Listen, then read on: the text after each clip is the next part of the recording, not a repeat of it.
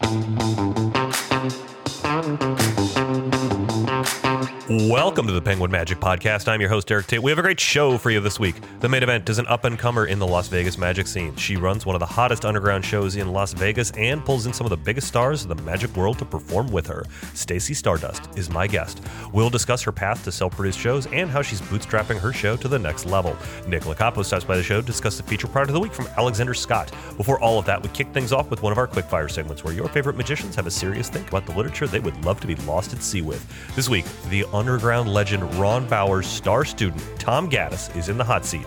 Tom Gaddis joins me for Desert Island Magic Books. Tom Gaddis, thanks so much for joining me here on the Penguin Magic Podcast for Desert Island Magic Books. Let's suppose you wash up on a desert island with one magic book, and it's made of Tyvek, so it's not going to fall apart in the wind and the rain and the sand. What is your Desert Island Magic Book? Sachs sleight of hand. Sachs Sleight of Hand. Sachs sleight of hand. This is A S A C H apostrophe S, Sachs Sleight of Hand. Is this uh, the same Sachs that we get the wonderful die routine from?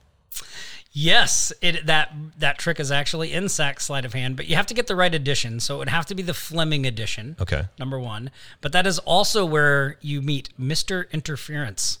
What is Mr. Interference? I, so I have to say this is this is rare for me on this this segment. Normally people name a book and I've read it or it's on my shelf.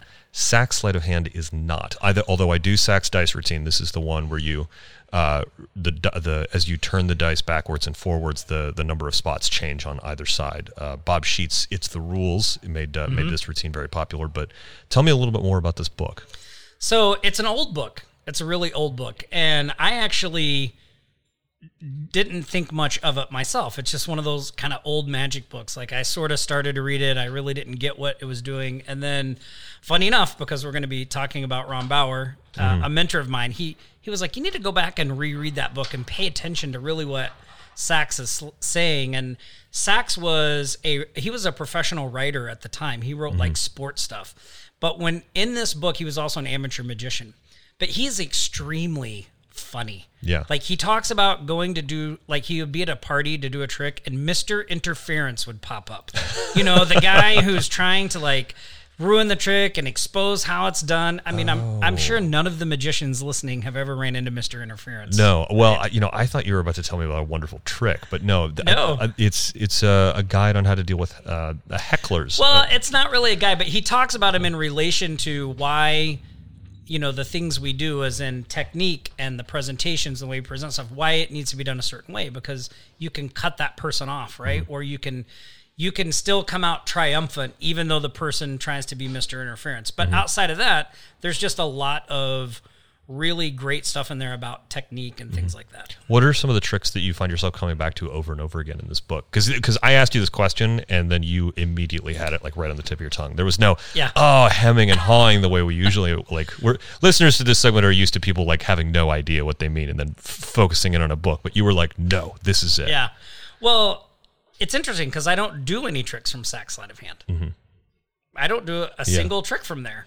But it is when I when I read it and you know really pay attention to kind of like what he's talking about and how he talks about sleight, especially how sleight of hand should look and what you're trying to do and things like that. It just it always makes me feel good when I read it. Mm-hmm. Right? I always feel like I, I can be better at what I'm doing. And so even though I don't do any tricks from there, I do apply some of that stuff to lots of other things. Sounds fantastic. Well, uh, uh, Tom, I know we're. If you hear anything in the background, folks, it's because we're getting ready for Tom's show tonight. We're so excited about it. We still had to talk. Uh, we still wanted to talk to him. Tom Gaddis, thanks so much for joining us here on Desert Island Magic Books. Yeah, thanks for having me. Thanks so much to Tom Gaddis for joining me on the show. Now, on to the main event. I try and keep my ear to the ground about up and coming performers, and lately the internet has been abuzz with a young woman based on Las Vegas who is producing monster shows featuring some of the biggest names in magic.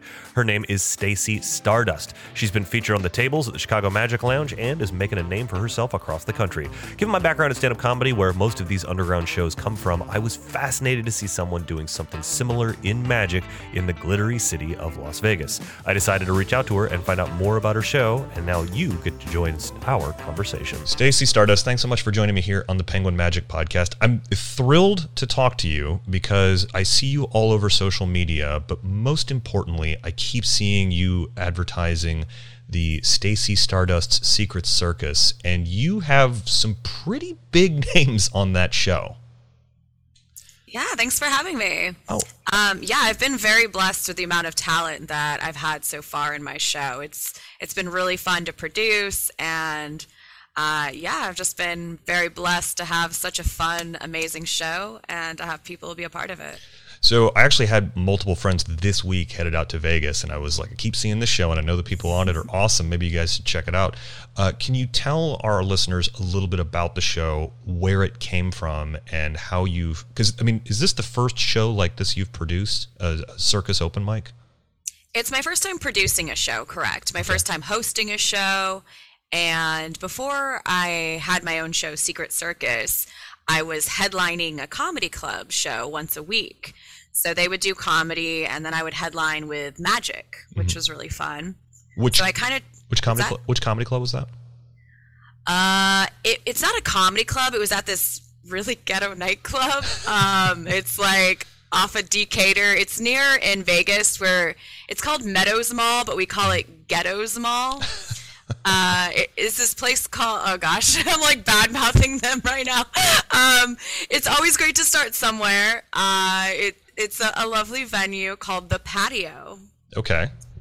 And so Yeah. you were so you were headlining at this this comedy show for a while, and I mean, so this is sort of like an underground DIY show because I know in the comedy community these sort of DIY bootstrap shows are a lot more common. We're starting to see more and more of them in Magic, and I think that's why I'm so fascinated by yours. Is that not only is it doing well, but it's attracting major talent. Yeah, uh, I definitely felt like there was something like this missing in Vegas. So the reason I started and created this show was um, I I wanted to build my full 45 minute hour long dream show, and in order to build a show, you have to build the acts one act at a time and make them great. And you need to get flight time, you need to get stage time. But how are you going to get stage time if you don't have a show and you don't have a stage? And so there's this kind of conundrum of there's no place to practice to get good, so there's no way to get good. Mm-hmm. And you know, we're in Las Vegas. There's Cirque du Soleil, some of the best shows in the world, some of the best talent in the world.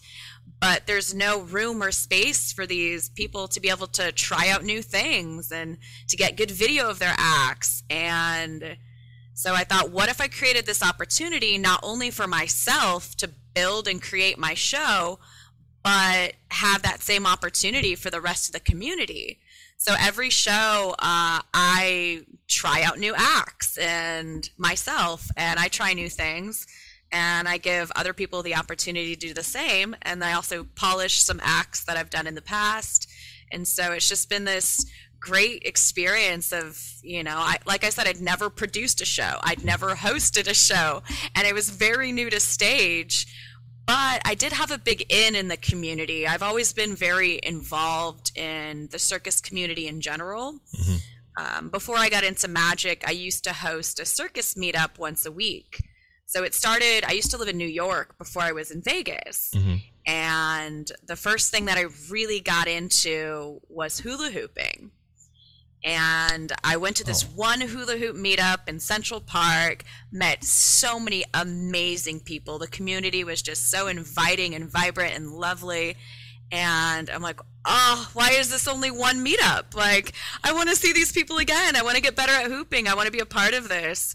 And I started just hosting a meetup once a week in Washington Square Park in New York and it became so big that it kind of outgrew Washington Square, and I had to move it Wow. to uh, uh, what I say? Uh, gosh, maybe we could edit this part out. No, that's fine. Um, uh, It so the it, other park. uh, it out, so Washington bas- Square Park and had to just move to a large. I mean, Washington Square Central Park. Park. There we go. Central Park. Washington Square Park is not small, so having to move your meetup to, to Central Park is incredible. I mean, to to get build something that is enormous.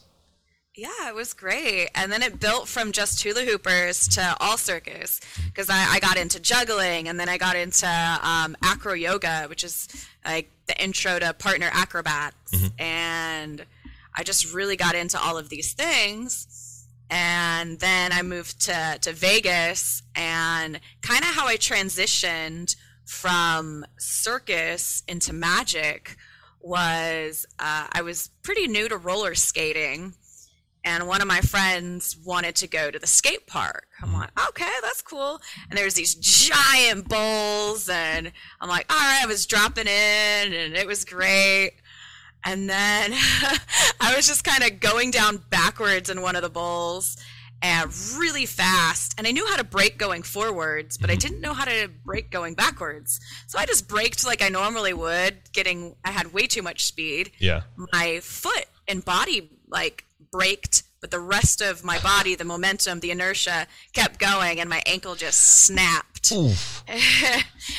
and my foot started to swell like the size of a basketball. I had to take my skate off. I couldn't walk. And I was out for a couple of months. I, I couldn't drive. It was my right foot. So um, I'm like, I'm very high energy. I love, you know, all of the movement arts and circus. And so I'm like, what am I going to do? I can't do what I love. I'm just stuck here at home. But because I had been a little bit involved in the community of circus, I met some magicians through the community. Uh, one of my friends, he's also a juggler, but he does magic as well. And I just hit him up. I'm like, hey, my leg's broke. I'm stuck at home. Would you teach me some magic? Yeah. And yeah, he came over, taught me some cool card tricks. And I just sat and fidgeted with the cards and played. I'm like, okay, this is kind of fun. And then I would practice for my roommates. And then my leg started to heal. And I'm like, this is really fun. So this then um, basically I got into magic like right before the government shut down, which was kind of wild. Okay. Um, and then I would just go down to Fremont Street. So it's like downtown Vegas, the, Yeah. the old strip, where they have lots of street performers. And I would go down there and perform magic. And I got really good. And it was it was a lot of fun. And so I perf- performing on on Fremont Street started uh, started to like catapult you towards wanting to sort of move inside and uh, and change into a uh, uh, not a street act, but but challenge yourself in other ways. Is is sort of kind of where that was going. Um, well, Fremont is brutal. Yeah. Absolutely brutal.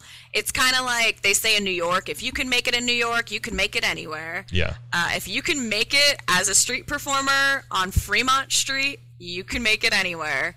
Especially with magic because it's a bunch of talking. You're not just dancing and doing a thing. I mean, there are some acts that you can do with just music. Yeah. But you know, most magic performances on the street involve audience participation, and you have to grab that crowd and keep their energy, keep them entertained through the whole thing, and then ask them for tips afterwards. Getting people to stop when on Fremont Street is wild because they have these casinos blasting music. Yeah. And they're watching through the cameras. If they see you start to build a crowd, you can hear the music get turned up. Wow. They hate street performers. If if uh, then- our listeners have never been to Fremont Street, it is Okay. an assault of the senses. I was in Vegas not too long ago and took a friend of mine to Fremont Street for the very first time to see the LED uh, ceiling and experience sort of the outdoor AC and the street performers and just the general chaos of it all. And I, I didn't even occur to me that the casinos might continue like pump the music even louder if you were drawing a crowd. That is absolute insanity. And then there's three stages with live bands. Yes. And then you've got everybody like, here, take my flyer, come see my show. So when you're like, hey, want to see some magic? People are like, get away from me. It, it is so sensory I overload. almost yeah. gave up on magic because of Fremont Really? Street. Really? Like, you know what? This isn't for me. I'd be like, oh, hey, let me show you a card trick. And they're like, I just want to see your tits. And I'm like, but I worked so hard learning magic. it was really sad. And then I went to uh, Seattle, Washington, and one of my friends was out there street performing. He's like, "Oh, do you want to do a set?" I'm like, oh, "Sure, I got a couple things with me." As soon as I started like putting my stuff on his table, people were surrounding me. They're like, "Are you about to do magic? Are you a magician? Oh, let's see the magic show. Oh, that's so cool." I'm like, what is this energy? Oh my gosh. Wow. It's really cool being a magician. and then I went to the bars with one of my friends and I was doing some magic for some people and they're like, "Oh my god, you're the best magician I've ever seen. You got to see this." And before I knew it, everyone in the bar was surrounding our table, like, let's buy our drinks, yeah. And I'm like, oh my gosh, in Vegas, you tell somebody, oh yeah, I'm a magician. They're like, oh cool, yeah, I have a few friends who are, who are magicians. And that's the end of the conversation. They don't care. They're not excited to see the magic. You're just another one of the magicians. it sounds like putting yourself through the gauntlet that is Fremont Street helped you to really hone in on what it was that you could do to really capture an audience's attention and hold that attention despite the chaos around you. Oh gosh, yeah. The skills that I learned on Fremont are invaluable. Sorry to interrupt, but this week the show is brought to you by Thought Toon from Scott Alexander. Nick Locapo joined me via Zoom to discuss this incredibly charming mentalism effect. Nick, you know, a lot of people are getting back into Cardtoon by Dan Harlan, but uh, one that I wanted to talk about this week, our featured product is by uh, Scott Alexander. This is Thought Toon. Thought Toon, people slept on Thought Toon, man. This is such a good, like, this is a pretty crazy mentalism effect. So we all know Dan in Cardtoon, and then Scott Alexander, uh, also in the same creative powerhouse level as Dan. They both think very. I mean, they're they were good friends, and they got together to put together a uh, a version of Cardtoon that Scott really enjoys doing. And what it, what it is is you have this like it, it's not a, not a playing card trick, right? It's like a stack of white. You got like a stack of like paper. it's almost like they're it's like a flip book. It's like a little yeah. flip book that you have that you can show like a guy who's like a little, the little stick man, and he's got yeah, a little easel. And he's uh, on there. He's got an easel, but yeah. they you ask them to name. I mean anything. They can they can name anything. Yeah. Tree, house, car, whatever.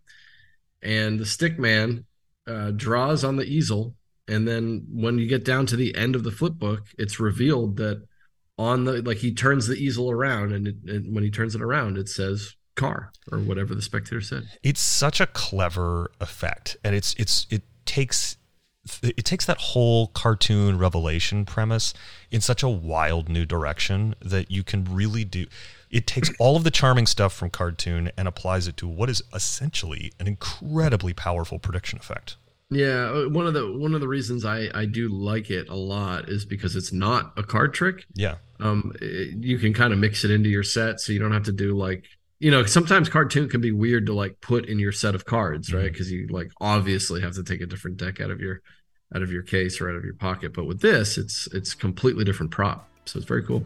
Thought Toon by Scott Alexander and Dan Harlan. Check it out. That was Thought Toon by Scott Alexander, available at penguinmagic.com. As always, the spectacular listeners to our show receive 25% off the featured product of the week when they enter a special discount code at checkout. This week, that code is ANIMATE.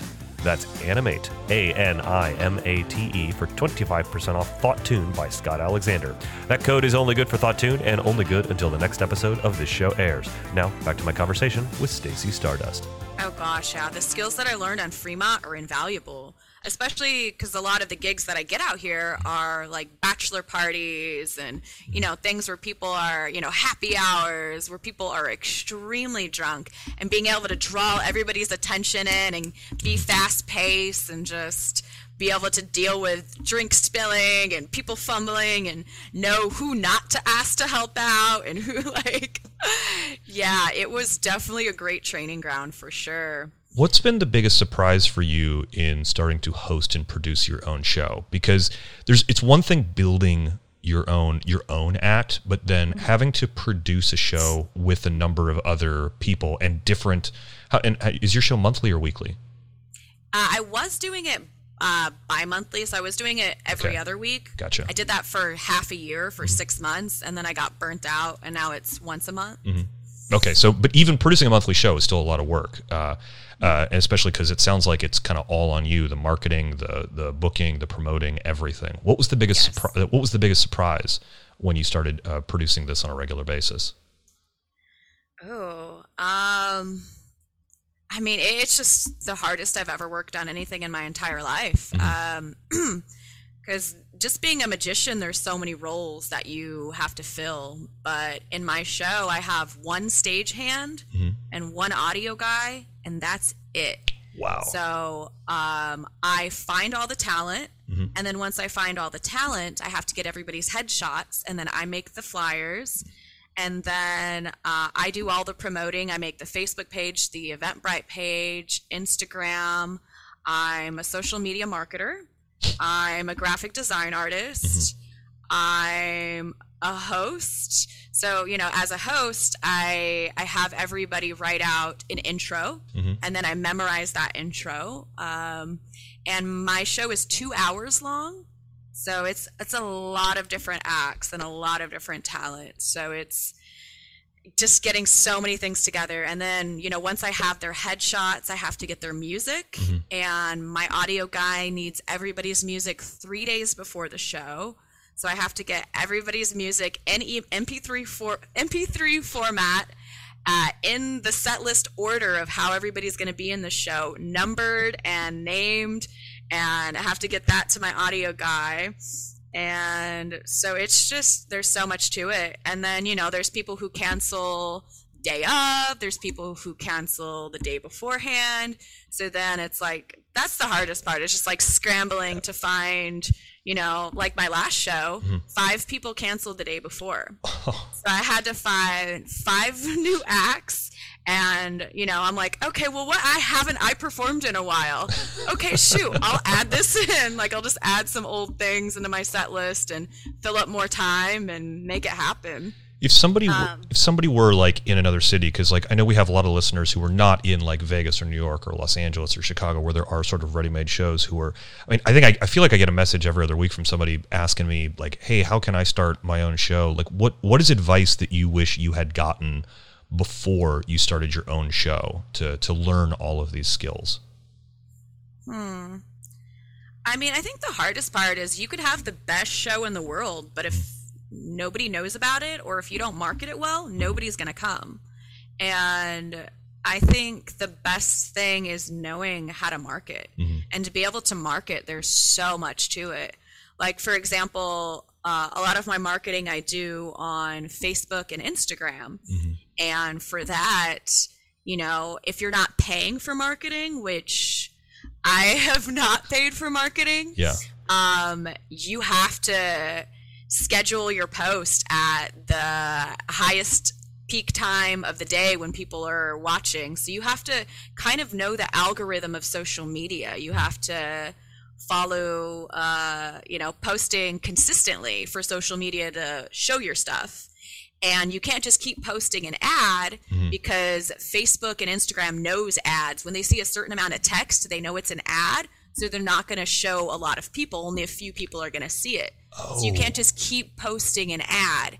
And also, if you keep just marketing your show, people are going to stop watching and liking your content because they're going to get annoyed. They'll be like, ugh, there's her show again. All she does Yeah. is post about her show. So you have to pop in there and do something fun or like do something else so that people will engage with you because engagement's huge on social media.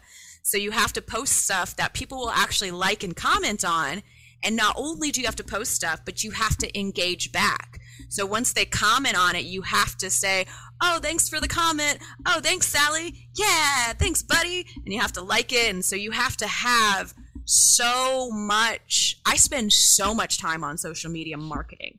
I spend more time on marketing than I do working on my acts or putting the show together. It's it's pretty wild. you know, I think it's like it, there's this sort of like strange view that many people have that like once you become a full-time professional performer that you're like you're just working on your show and making that better but it's so I wish. it's so much my show would yeah. be so great.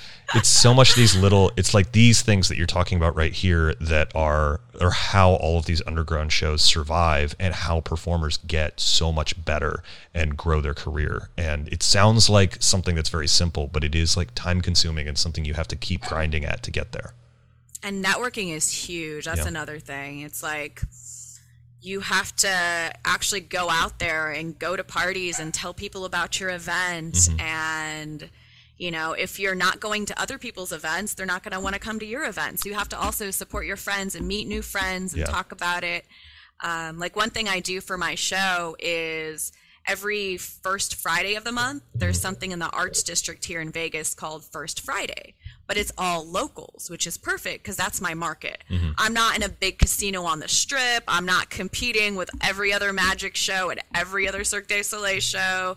Um, I have my own little, you know, local show. So I go to First Friday and I'll just street perform, do a little bit of magic for people, uh, and then just hand them a flyer and tell them about the show. So, you know, getting out there and networking is also huge, huge for being successful. I, I I love it. Uh, when I was doing a lot of sketch comedy and a lot of improv comedy here in Columbus, we had the same thing where we would spend a lot of time in the arts district here in Columbus passing out flyers. Stacey, we're, we're about out of time. Can you please tell people where they can find out more about you and when they're in Vegas, when you know how they can find out more about Secret Circus so they can come see and support your show? Absolutely. So I'm on all platforms. It's Stacey Stardust, and Stacey is spelt with an E Y, S T A C E Y, Stardust. And my show is Secret Circus, and it can be found at Secret Circus Vegas on all platforms. Thank you so much for joining us here in the podcast. And when we're out in Vegas for Magic Live, I hope that there's a secret uh, a secret circus going on that we can pop in and check out. Awesome. Thanks, Erik. Thank you. That's going to do it for this week, kids. Thanks so much to Stacey Stardust for joining me on the show, and thanks to you for listening.